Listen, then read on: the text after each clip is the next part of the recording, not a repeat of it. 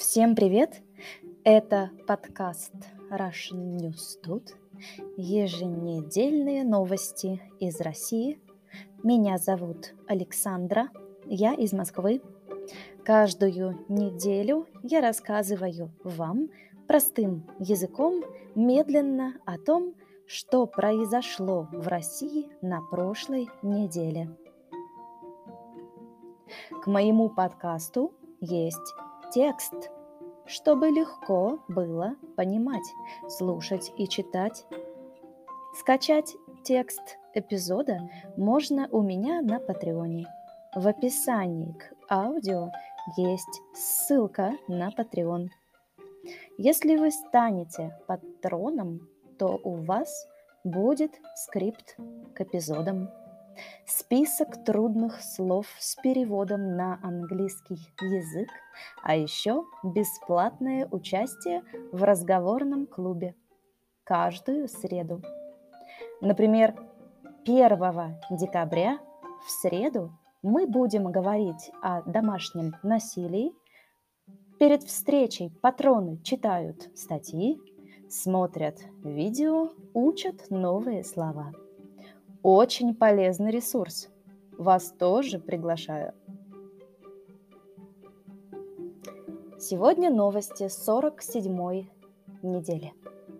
В этом выпуске вы узнаете о взрыве в шахте в Кузбассе, о реакции обычных людей на введение QR-кодов, о новой вакцине, которую сам Путин на себе проверил о результатах чер- Черной пятницы, о биатлоне, фигурном катании и лыжниках. Станет ли Россия опять лучше всех в шахматах?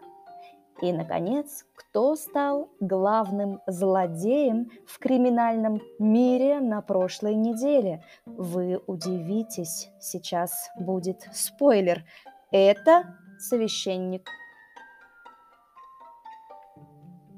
Новости происшествий.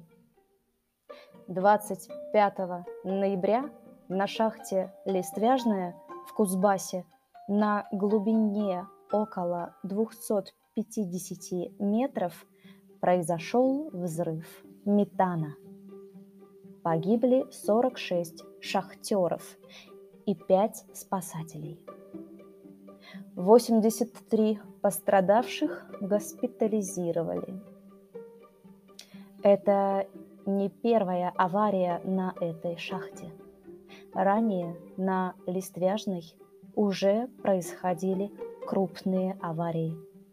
В 2004 году тоже был взрыв метана. Тогда погибло 13 человек. В России аварии в шахтах происходит систематически. Мы знаем об 11 таких трагедиях с 2000 года, где погибло более 10 человек. В таких шахтах добывают уголь. Уголь раньше был важным источником энергии. А сейчас – а есть ли сейчас альтернативные экологические источники энергии? При работе угольных тепловых электростанций в воздух, реки, ручьи и озера выбрасываются вредные элементы. Эти выбросы ухудшают состояние окружающей среды, угрожают здоровью человека. Вспомните, что было в Лондоне в 1952 году, когда в результате сжигания угля и выхлопов дизельных двигателей погибло 4000 человек. В общем, если будут альтернативные источники энергии, мы будем надеяться, что их смертей будет меньше. А вы как думаете? По мнению общественности, к таким авариям приводят халатность в работе и коррупция.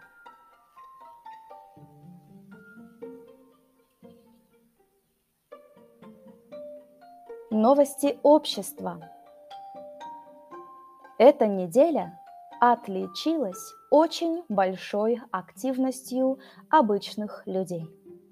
Может, вы не знаете, но так как у нас Российская Федерация, каждый регион сам решает, какие правила по борьбе с короной вводить, а какие правила не вводить.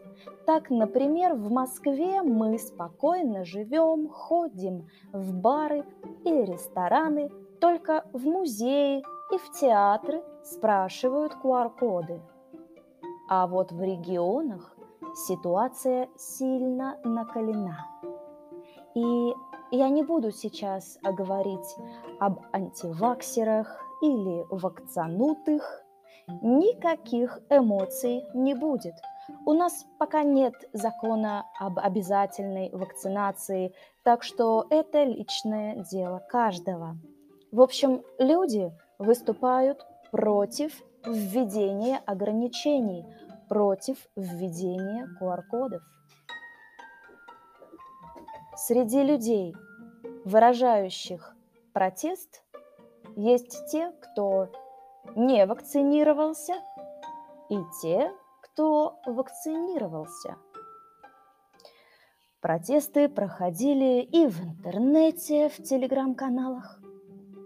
Председатель Государственной Думы Вячеслав Володин написал пост в своем телеграм-канале о том, что планирует ввести закон о том, что вся общественная жизнь может быть только по QR-кодам.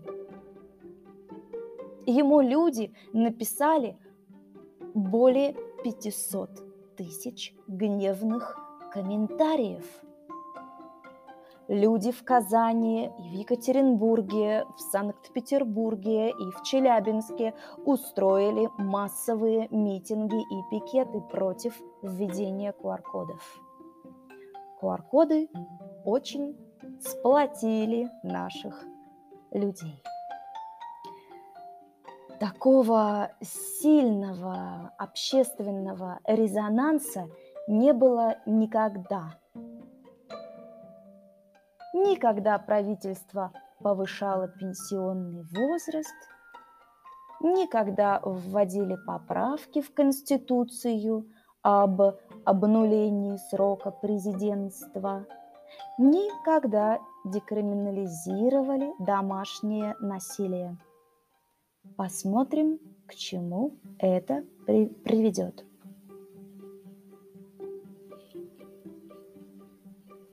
Новости про президента. Президент России Владимир Владимирович Путин на прошлой неделе ревакцинировался порошком через нос. Позже стало известно, что это все-таки был спрей. То есть он получил новую назальную вакцину – президент испытал на себе новый вид вакцины. Он стал добровольцем испытания назальной формы спутника Ви. Позже стало известно, что поставки за рубеж назального спутника Ви начнутся в 2022 году. И какова хронология вакцинации на прошлой неделе? В Ростове ввели обязательную вакцинацию для пожилых людей и людей с хроническими заболеваниями. В Ханты-Мансийском автономном округе ввели обязательную самоизоляцию для непривитых. В Нижнем Новгороде и Екатеринбурге ввели обязательную вакцинацию людей старше 60 лет.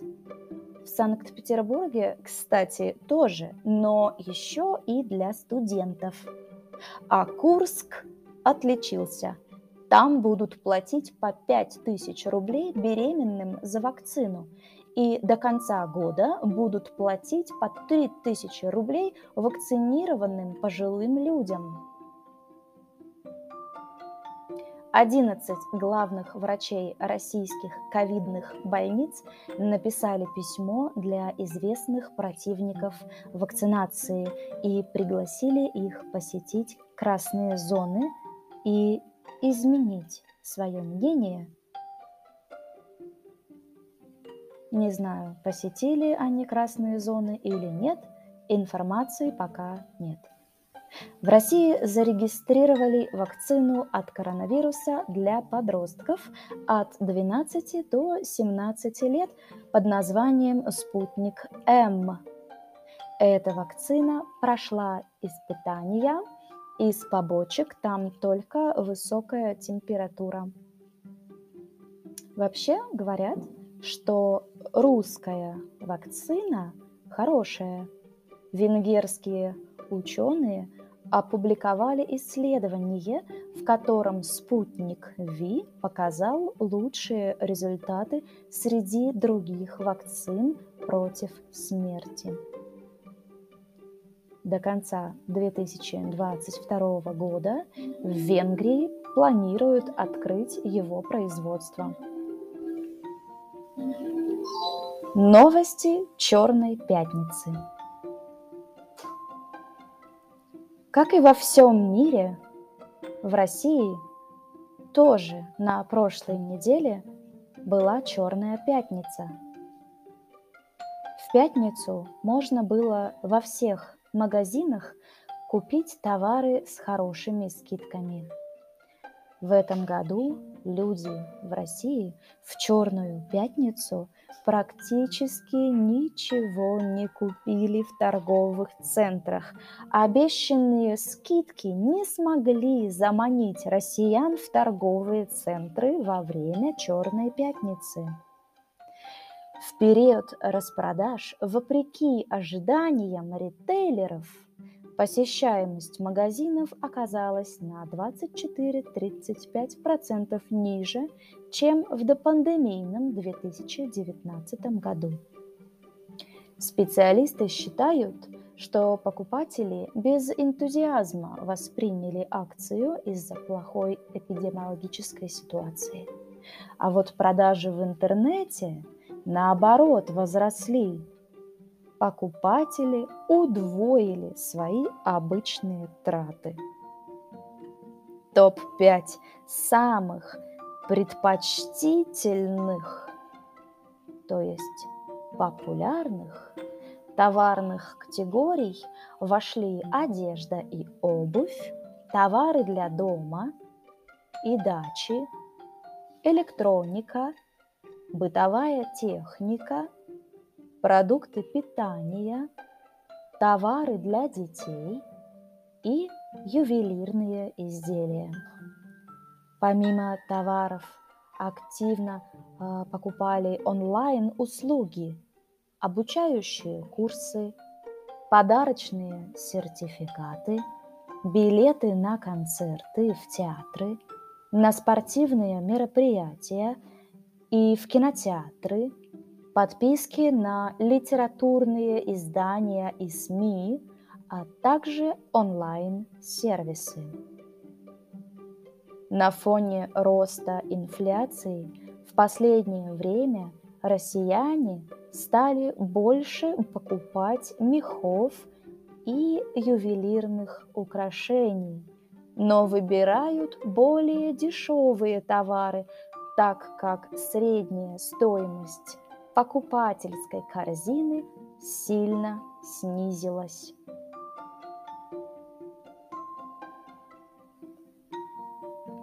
Новости спорта. Сборная России по теннису вышла в одну четвертую финала Кубка Дэвиса. Российские теннисисты Андрей Рублев и Аслан Карацев обыграли спортсменов из Испании – Россия по итогам группового этапа заняла первое место в группе А. Испания находится на втором месте, а Эквадор на третьем. В одной четвертой финала сборная России будет играть с командой Швеции, которая заняла второе место в группе «Б». Матч состоится 2 декабря. На первом этапе Кубка мира по биатлону россиянин Александр Логинов занял десятое место. Биатлонист из Швеции занял первое место, вторым и третьим к финишу пришли норвежцы. Из-за волнения опоздал российский биатлонист Евгений Гараничев. Он занял 113 место. Это антирекорд для российских спортсменов. Тренер объяснил, что он забыл палки, опоздал на старт, а потом не смог справиться с волнением. Следующий этап Кубка мира состоится со 2 по 5 декабря.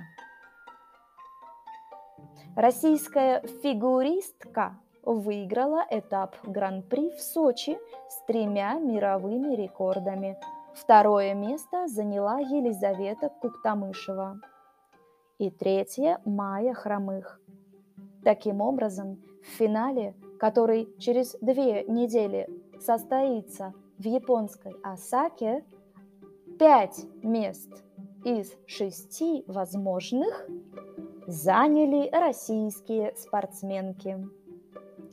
Российские лыжники тоже всех победили. Их зовут Александр Большунов, Сергей Устюгов и Артем Мальцев.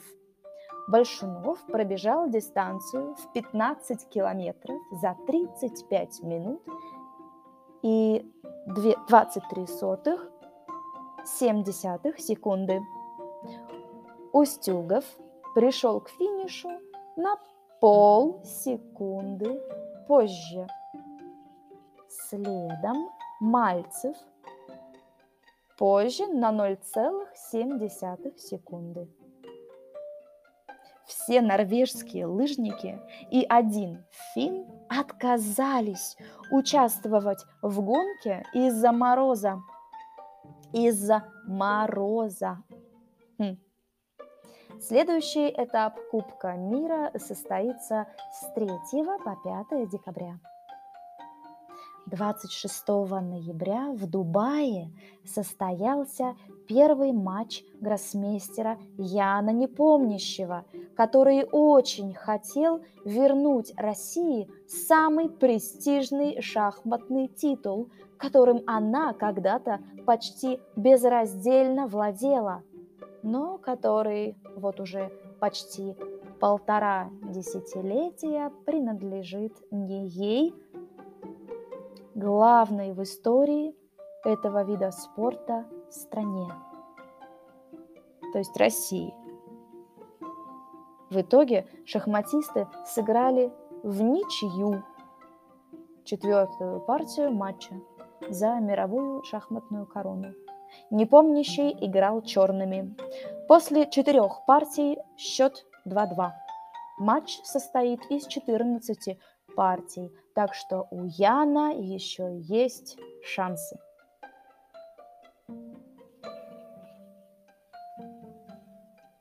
Новости криминала. На прошлой неделе главным злодеем стал священник. Точнее, не священник, а схиегумен, что значит пострижен в схиму. Это такие православные монахи, которые должны соблюдать особо строгие аскетические правила поведения. Что же он натворил? Его обвинили в самоуправстве, нарушении права на свободу вероисповедания и склонении к суициду. За это его приговорили к трем с половиной годам заключения. Кем он был до того, как стал схиегуменом? В начале карьеры он был милиционером, продавцом, служил в армии, сидел в тюрьме. Да, он сидел в тюрьме за убийство. Потом скрыл свое уголовное прошлое и стал монахом. Пока был монахом, успел создать секту, изгонял бесов, отрицал коронавирус и призывал привлечь к ответственности ФСБ, правительство и президента за создание информационного концлагеря. На этой ноте я с вами прощаюсь. С вами была Александра, Russian News Tut. Подписывайтесь на мой инстаграм Russian Tut. Читайте новости читайте новости на Патреоне. А, добро пожаловать в наш разговорный клуб. Желаю вам отличной недели и пока-пока.